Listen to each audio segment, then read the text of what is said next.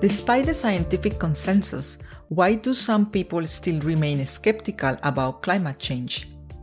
In this paper, the authors reveal how some biases can give rise to divergent opinions.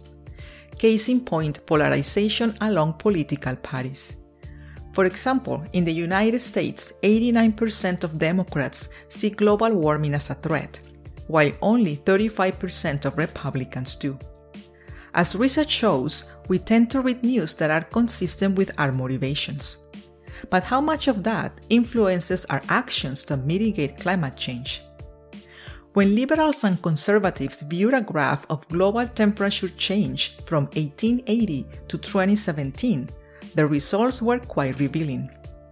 It appeared that liberals were more likely to sign a petition or donate to an environmental organization when the years of rising temperature were highlighted.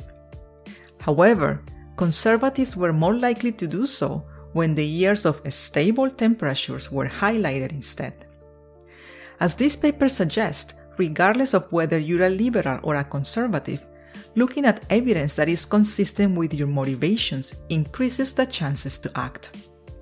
Therefore, when it comes to polarizing issues such as climate change, communication needs to align with a person's ideology to capture their attention and drive them into action. Published in Current Opinion in Behavioral Sciences. Short title Climate Attention and Perception.